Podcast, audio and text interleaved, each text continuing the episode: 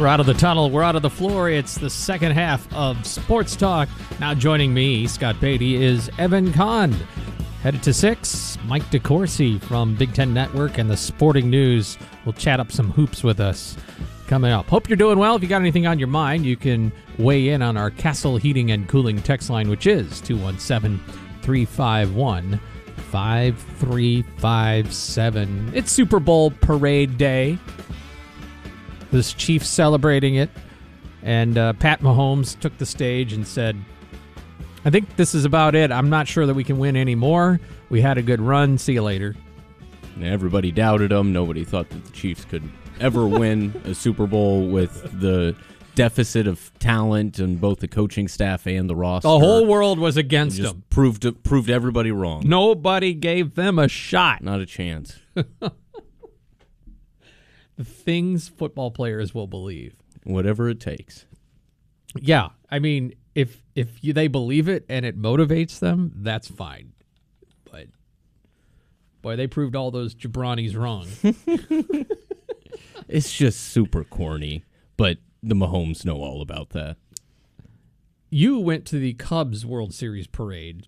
I uh, did. celebration, and it was Largest human gathering. Yeah, and it was. And North I think you tipped the scales. I mean, it wasn't. I think at some point, you know, you have to break the record, and I think you clinched it. I think they had the guy with the little clicker to count millions. We were there early enough. That's Oh, so when maybe not? That's when I was working midnights, and I think I slept about three hours, and then we got up and we we went to to Chicago. So I might have been a little early uh, as a part of that, but um, yeah, involved. I and. and uh, I, I just saw images of Pat Mahomes and Jason Kelce. I didn't actually listen. A little inebriated. it appears that way. Uh, I, you know, I cannot confirm, uh, but it seemed like they'd been partying. seemed like you know Pat Mahomes had ski goggles on uh, sideways. I I don't. Jason Kelce had a necklace of a beer can. Why is it always the football guys? I don't know if they don't know how to celebrate after the win, and that it, it all comes full circle at the parade, and you start chucking Lombardi trophies across the Gulf of Mexico, and almost almost following falling off of tour buses in Kansas City. I mean, just not good looks, guys. Yeah. Anyway, uh, congrats to the Kansas City Chiefs, and there's a few uh, Kansas City fans in this neck of the woods, and I know uh, they're they're enjoying it. So congratulations to the Chiefs. I know there's some weirdly strong number of Philadelphia fans that I wouldn't ex- wouldn't have expected. It kind of came out of the woodwork around here as the Super Bowl came up. But That's how it works. So Yeah. you know that. I've always been. No, no, I'm talking about a couple people that I didn't know they always were, but they were. Just, just you know, people in my life, and so that, I know they were disappointed on a on a penalty, but I think we just got to move on with that. It, it, I don't know. Cris Collinsworth tweeted, "We didn't even think there was a controversy until we noticed there was." Sometimes you just got to talk about something, and that's what everyone wanted to focus in on. Exactly. Uh, last night, uh, we we certainly, uh, you know, got a lot of it out of our system last night on the post game show. But it's it's worth mentioning that Illinois did not have a good showing against Penn State. Well, 24 hours later, is that really a true statement? Because offensively, they did a lot of good things. Defensively, they didn't do good things. But the I don't think the Penn State postgame show was talking about how poor Illinois' defense was. They were talking about how incredible Jalen Pickett was. And with, with the kind of half and half performance, and, although the offense at, times also wasn't a positive, I, I, I think that would be right in saying it wasn't the, the greatest performance uh, for the Illini. But I'll still contend it as we did last week after Iowa and last night on the post game show. It's not like it overly like expose something of the Illini other than Jalen Pickett's still good. It's still a young team that struggles to communicate on defense on the road and be ready to play every single game, but then again, how many of you show up Monday through Friday ready to work hard eight hours a day? I can't imagine that most of you do that. So it's it's Hey, understandable. I show up for seven and, and a half. it's it's frustrating because people want to beat Penn State, and I, I think I'm in the middle of you and Lauren in that Jalen Pickett hit some shots. The Illini also left him open for some shots, and at the end of the day, Illinois doesn't have the offense to keep up with a team that they're not stopping on the defensive end. no, but most nights 1.2 points per possession gets you a win. Mm-hmm. Uh, but this felt it's different game, different different game. But it felt like Iowa, where it was like, yeah, Illinois was scoring, Iowa was mm-hmm. scoring also. Yeah, not enough, not enough stops. And, but Penn State just has had a way this year of kind of just breaking your spirit. especially up there at the Bryce Jordan Center. I I mean, they've knocked off a couple, three top 25 teams there at home, most notably Indiana by nearly 20. So it's not an easy place to play. It's where they like to shoot, and it's a team that shoots it really well. And they found it once again last night up there at Penn State. So they got a few days now to prepare for Indiana on Saturday morning, and it's an 11 a.m. tip off. Illinois has not lost two consecutive games all year long. They have not. I really don't know how they're going to stop Trace Jackson Davis. I mean, they'll probably try something different, but I don't know if they will stop him. N- can't stop Trayce Jackson-Davis. Uh, uh, right, he's basically starts with a, a 15 and 10 line in almost every single game, and especially uh, uh, against the Illini, who he beat up the last time. But like the first matchup with Penn State, I imagine things will look different on Saturday at Indiana, but I don't know if the result will be much different. Hey, spring training is here. It is. I jumped the gun a little bit on Monday, but that's okay.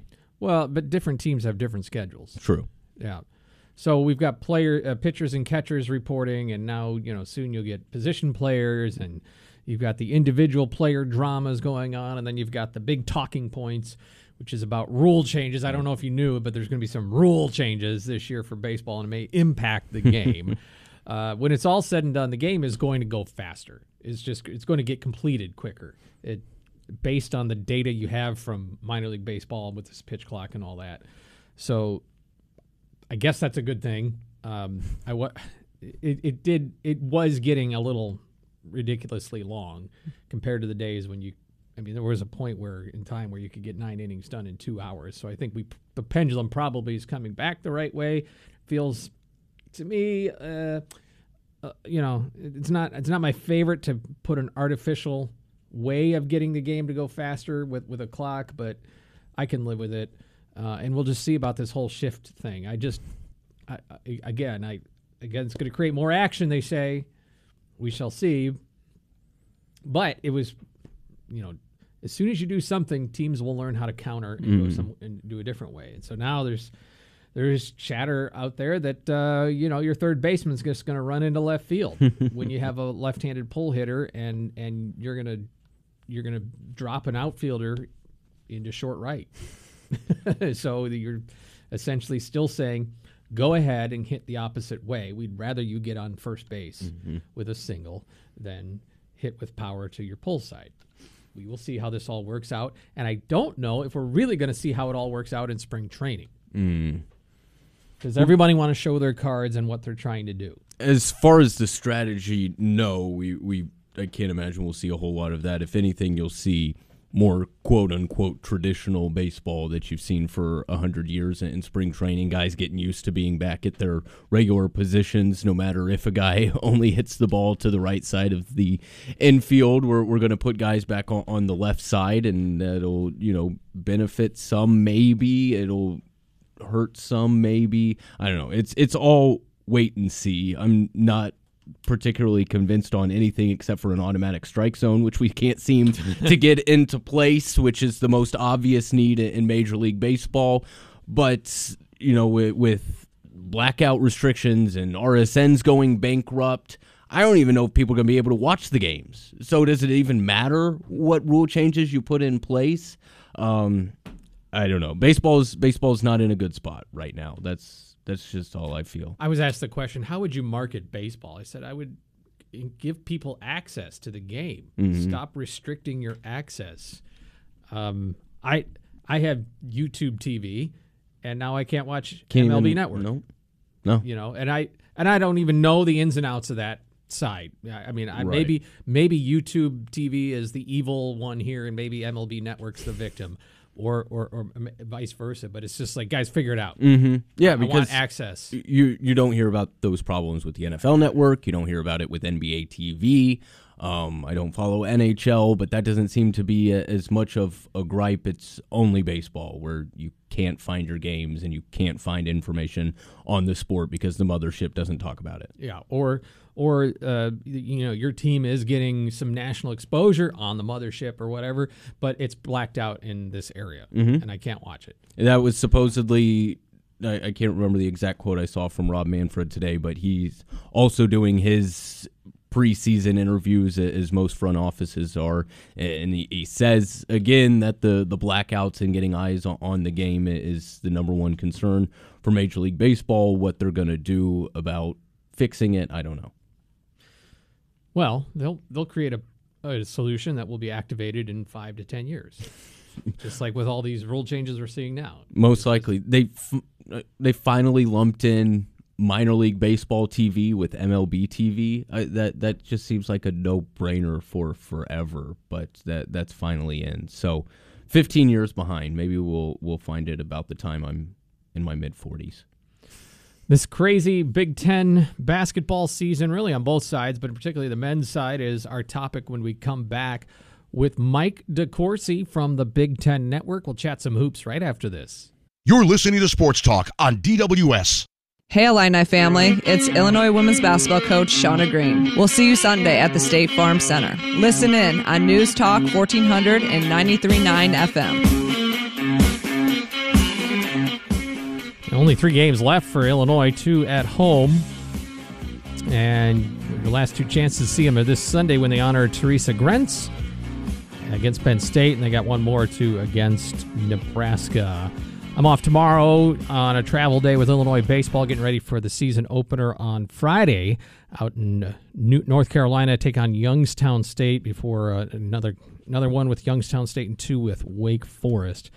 So we uh, give you a little preview on that before it's all said and done. But right now, we are joined on the phone by our friend Mike DeCourcy, who covers Big Ten hoops for Big Ten Network and college basketball in general, with and more with the Sporting News. And he's good enough to be with us here on the line. Hey, Mike, welcome back to the show. Good afternoon. How are you guys?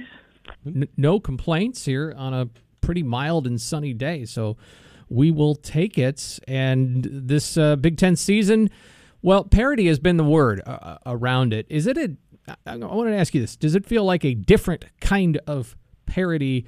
Because we often throw that word around on the Big Ten conference, but I, I'm I'm struggling to find a ton of separation between a whole bunch of teams. And well, Northwest uh, Nebraska won, you know, last night. So you know, just try to figure this thing out.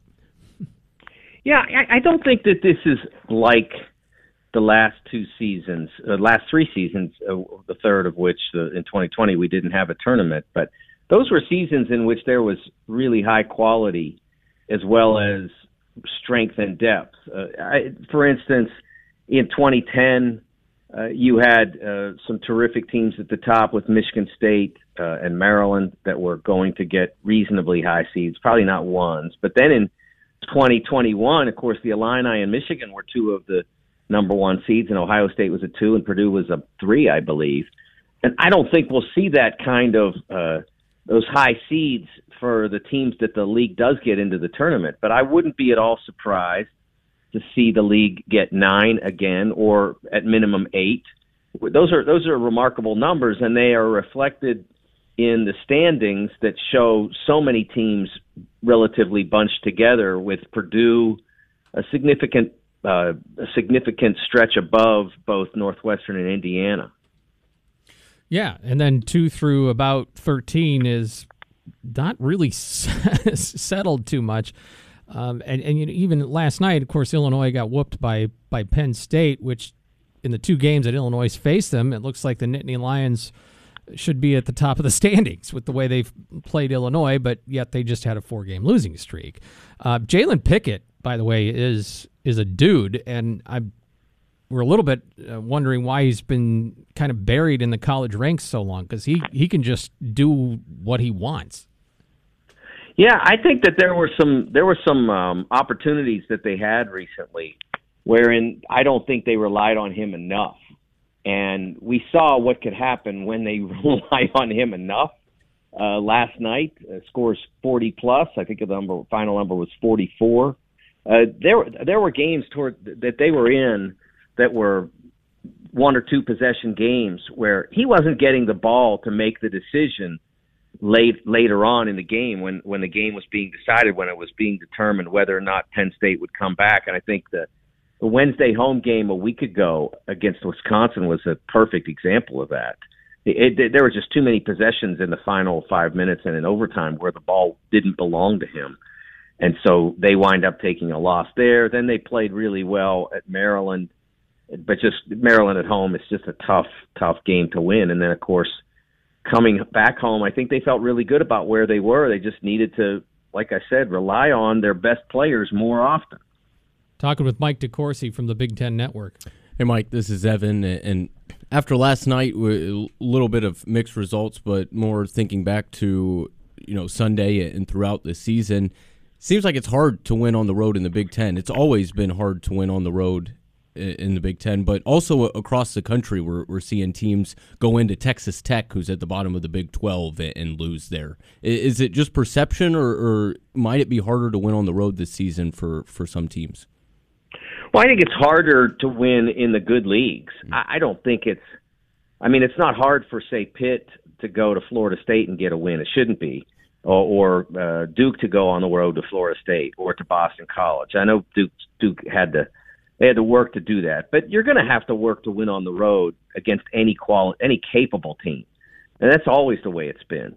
But still, you you end up getting the result as long as you don't um, foul it up. Mm. Uh, so I, I don't think it's harder to win on the road in all of the leagues if you're a quality team, but in the Big Ten and the Big Twelve in particular, where there is significant depth. And and how do you measure that? Well, just look at just look at their out of conference records, uh, which uh, in the Big Ten's case, excuse me, the Big 12's case is astronomical, and the Big Ten's case is excellent. Uh, and then you compare it to, say, the Atlantic Coast Conference, and and you can see there's just not strength there. Or you can compare it to the SEC, which has some excellent teams, several, but its bottom is poor. I really poor. So I think that that's the difference is that you when you go on the road against a, anybody, you're going to have to work, and when you go on the road against a quality team, it's probably going to be very difficult for you to get uh, out of there with a win. Yeah, and also the top conferences, the power conferences, seem to to have that depth, and they're they're eating up some of those mid-major bids. You know, the the classic one big bid league seems to be the trend. Do we blame the portal for that? I think probably that's a big part of it. Yeah, I, I think also that the, uh, I think to an extent the um, the next level leagues in particular, uh, the Atlantic Ten have overexpanded. Mm. Did they really need uh, Loyola? Loyola is a wonderful school uh, and, a, and a wonderful program, but did they need Loyola? Did they need Davidson a decade ago? How long? How is Davidson going to sustain with a 1,500 stu- person student body? sustain Atlantic 10 level basketball after Bob McKillop retired? What were the odds of that? Uh, Bob McKillop is one of the great coaches of all time. So if you happen to hire one of the great coaches of all time, then Davidson could sustain it. Uh, what are the odds? And th- I think that that's part of the reason why you're seeing those leagues dip because if if the bottom of your league is poor, then your wins don't mean as much. And so that's the problem that they have. And uh, you know, the West, the uh, Mountain West, um, they're analytically some really strong teams, but if you look, you know, if you peel back a layer or two, they just haven't done that much.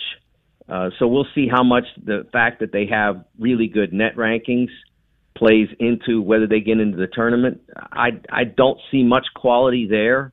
I th- certainly think San Diego State is a very good basketball team. I think Nevada's a capable team, but a lot of their teams are just not that strong, and uh, I, I will see how many bids they get. But beyond that, uh, there's just not enough quality to to uh, to to sustain an extra bid in most of those places. Now, I will say, Florida Atlantic. If Florida Atlantic continues to win at the rate they've been winning, which is basically every game but one in their league, Uh, if they continue to do that into their tournament and then avoid a really early loss, like in the quarterfinals, I mean, there's no reason why they shouldn't be in the field. They, they'll have earned a bid, and we'll see whether or not the committee does the right thing if that scenario develops. Mike DeCourcy is with us uh, tonight. There's a big one, Indiana and Northwestern, and I don't know that anyone predicted it would be a, a big one, but it is very significant ball game for the standings and seed stakes and and all that. So um, Northwestern kind of snuck up on us, and and what do you make of the job that Chris Collins has done?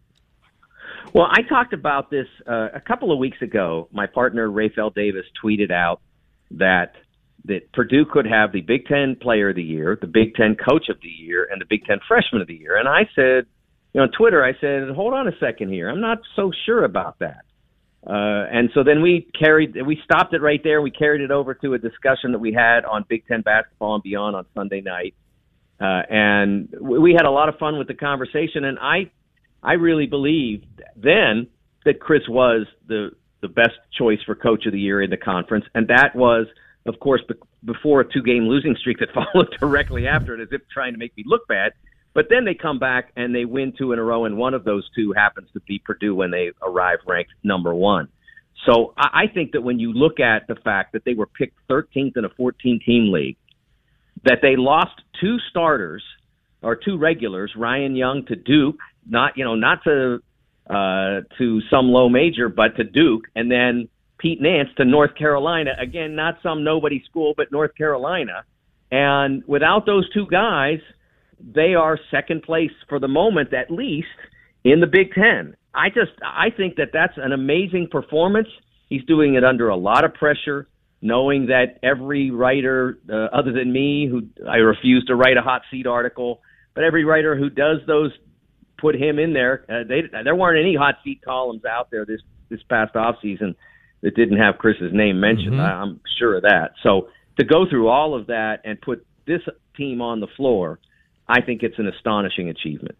Well, I, I think I think I'm seeing your maybe your philosophy on this, but it actually what we're talking about here is relevant to Illinois women's basketball, and I don't know how much you follow the women's side of things. I've been but... paying very much attention to how to, to and with great pleasure to uh, the wonderful season the the the Illini are having in women's basketball. Well, and and Shauna Green today was just named onto the the watch list for for Coach of the Year, well deserved. So is Teri Moren at Indiana, well deserved. I mean, they're they may be the number two team in the country and and may make it into the Final Four, and I wouldn't have a problem if either one of them won an award like that. But Shauna Green goes from a team that's been in the basement for several years to possibly getting into the top four in the league when it uh, you know getting the double bye. Well, Teri Moren's also assembled um, an elite basketball. So I mean, where where does a vote go for you for a coach of the year consideration? Yeah, I you know I think that what has happened with the the women at Illinois is astonishing, and, and it's to be able to do that in a single year. I think uh, is is really hard for me to not vote for that if I had a vote. And I, and I will uh, confess too, although I get to see the highlights on our show and occasionally get to catch a game because of the obligations that I have with men's basketball, I don't get a, an opportunity to see a ton. Right, and it's but just more about your I, philosophy about who's yeah. what makes for a coach of the year, the the turnaround yeah. story or the win a championship. Well, for me, for me, honestly, it, some of it goes into obstacles like uh, Indiana, uh, Mike Woodson having had to re- replace his point guard, uh, uh, having lost Race Thompson for multiple games, and still get them directed back into the picture. I think that's something that would be considered that that sort of p- person.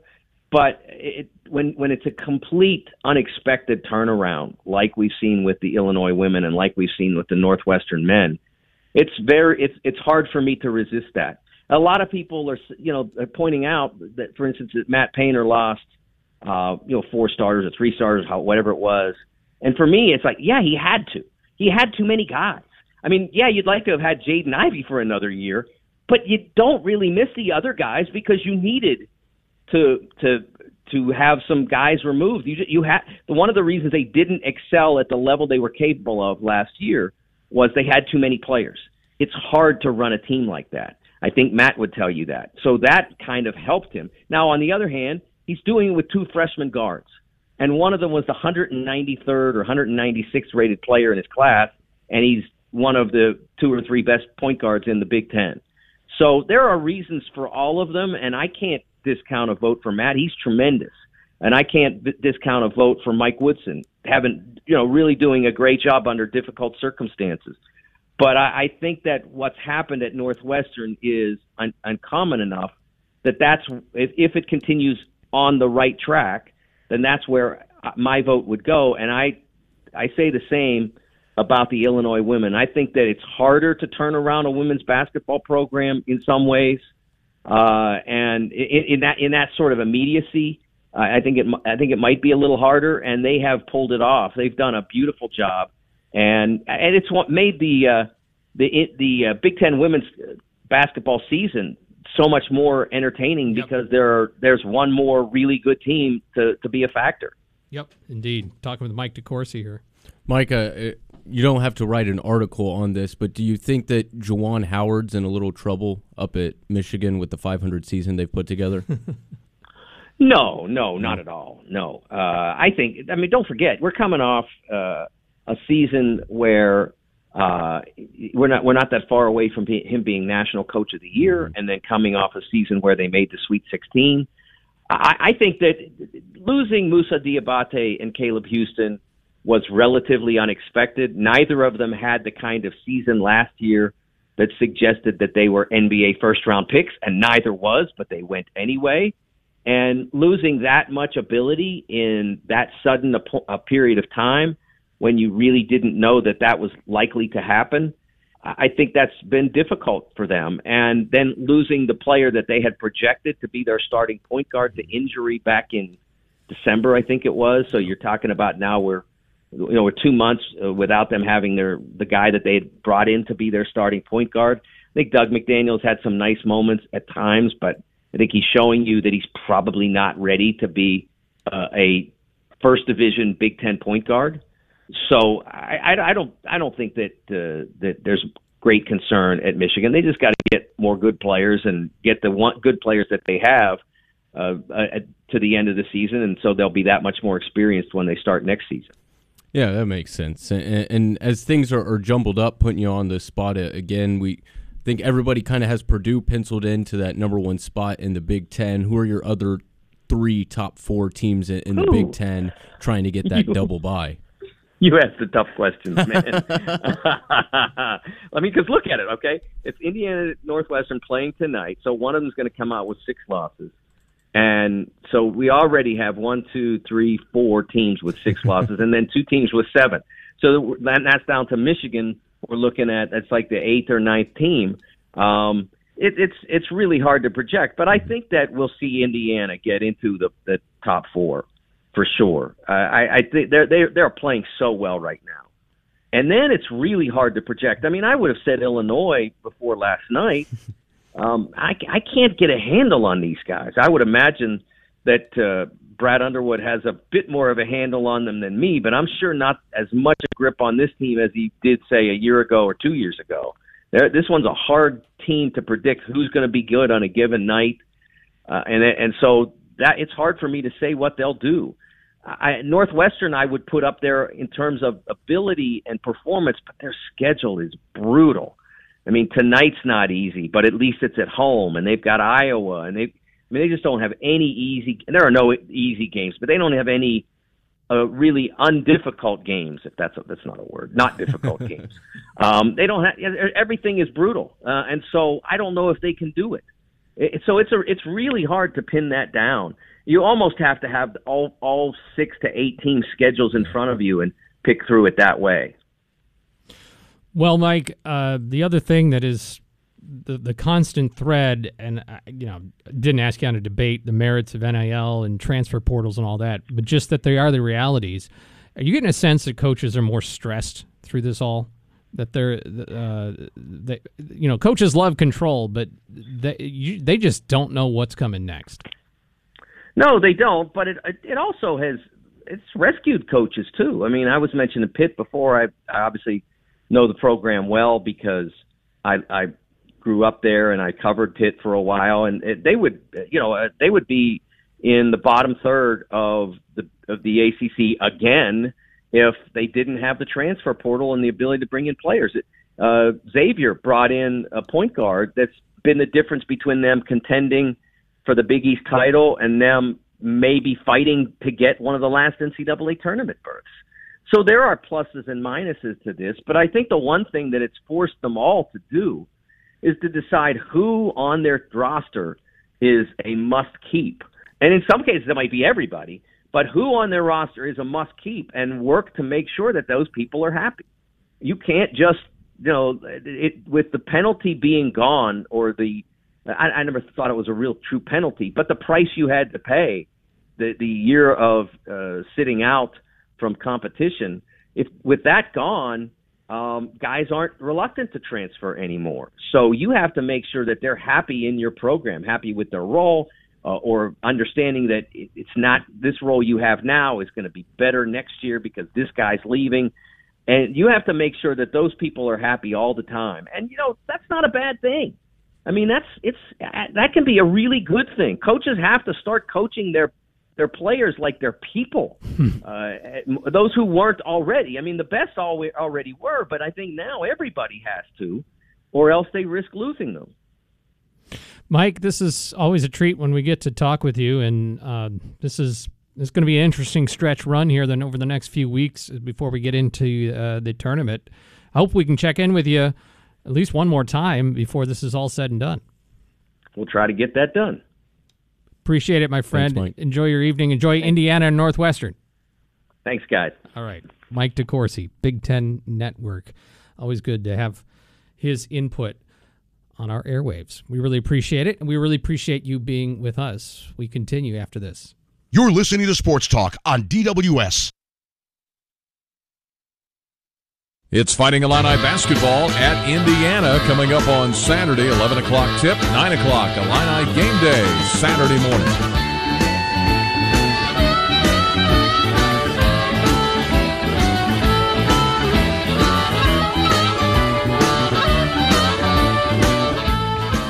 Fun chatting with Mike DeCourcy. Appreciate his time. And the official wording here is Shauna Green named to the watch list of the 2023 Werner Ladder Naismith Women's Coach of the Year. So thanks to Werner Ladder for, for helping sponsoring the Naismith Coach of the Year. Coaches help help Illinois climb the ladder.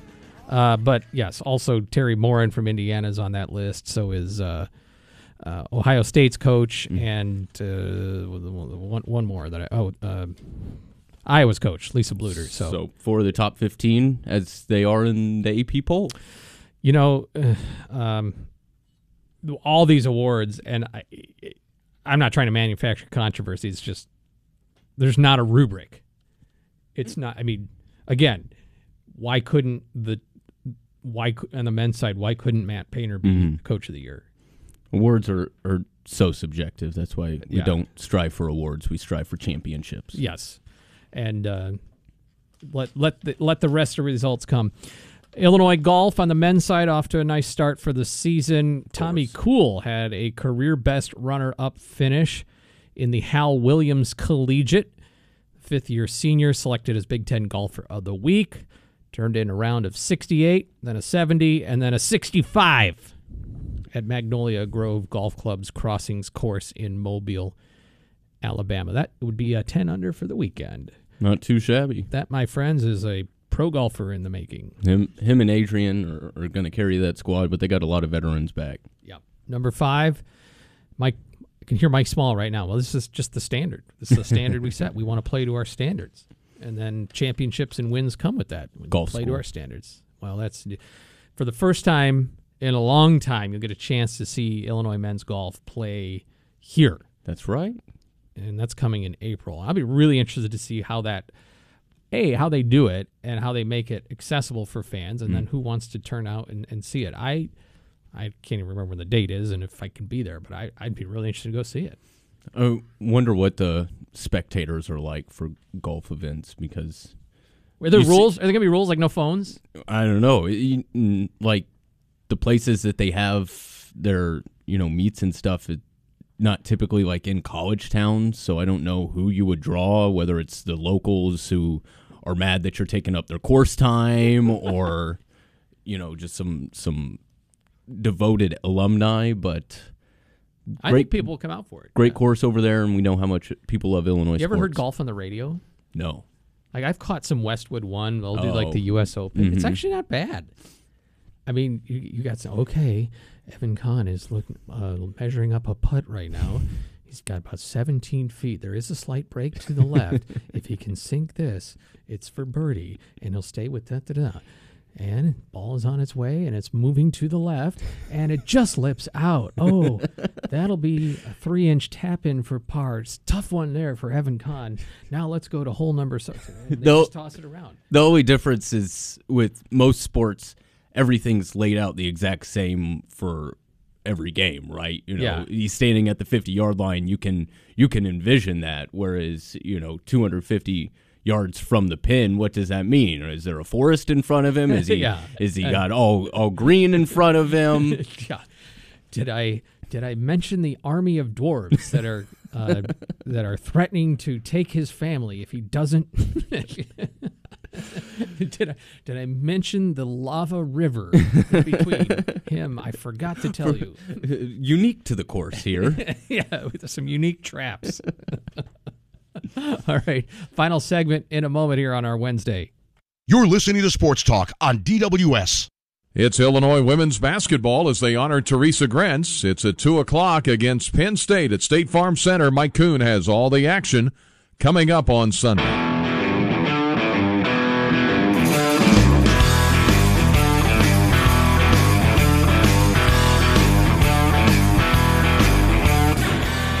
Mentioned it last hour that Terrance Jamison of Illinois football is promoted to co-defensive coordinator. That's not assistant to the defensive coordinator. That's co-defensive coordinator and defensive line coach, which he has been excelling at for the last few years. Bret Bielema says his ability to coach our defensive front in combination with his abilities in player development and recruiting are at a very high level. He will work with closely with Aaron Henry and our defensive staff to put us in a position to have success daily. They don't need to have success daily. They need to have just success once a week. That's all. in in theory, yeah. I'm just kidding. I know what you mean. I- yeah. I like, yeah, I don't, I don't care what you do the other six days. but the the staff is complete. Jamison was already here, and we had heard this when Aaron Henry was unofficially promoted a, a, a few weeks ago. But this week, also getting the the special teams and tight ends coordinator in place, and all of the shuffling that began. What that it's been a long six weeks since Ryan Walters went to Purdue, but uh, yeah, everything's now in place. Yep, we got a spring game coming up in April. It'll be on a Thursday night, and uh, away we go into another football season. It's been a little, actually outside of these coaching announcements, it's been kind of quiet around football, and uh, maybe that's because we're all just zoomed in on basketball.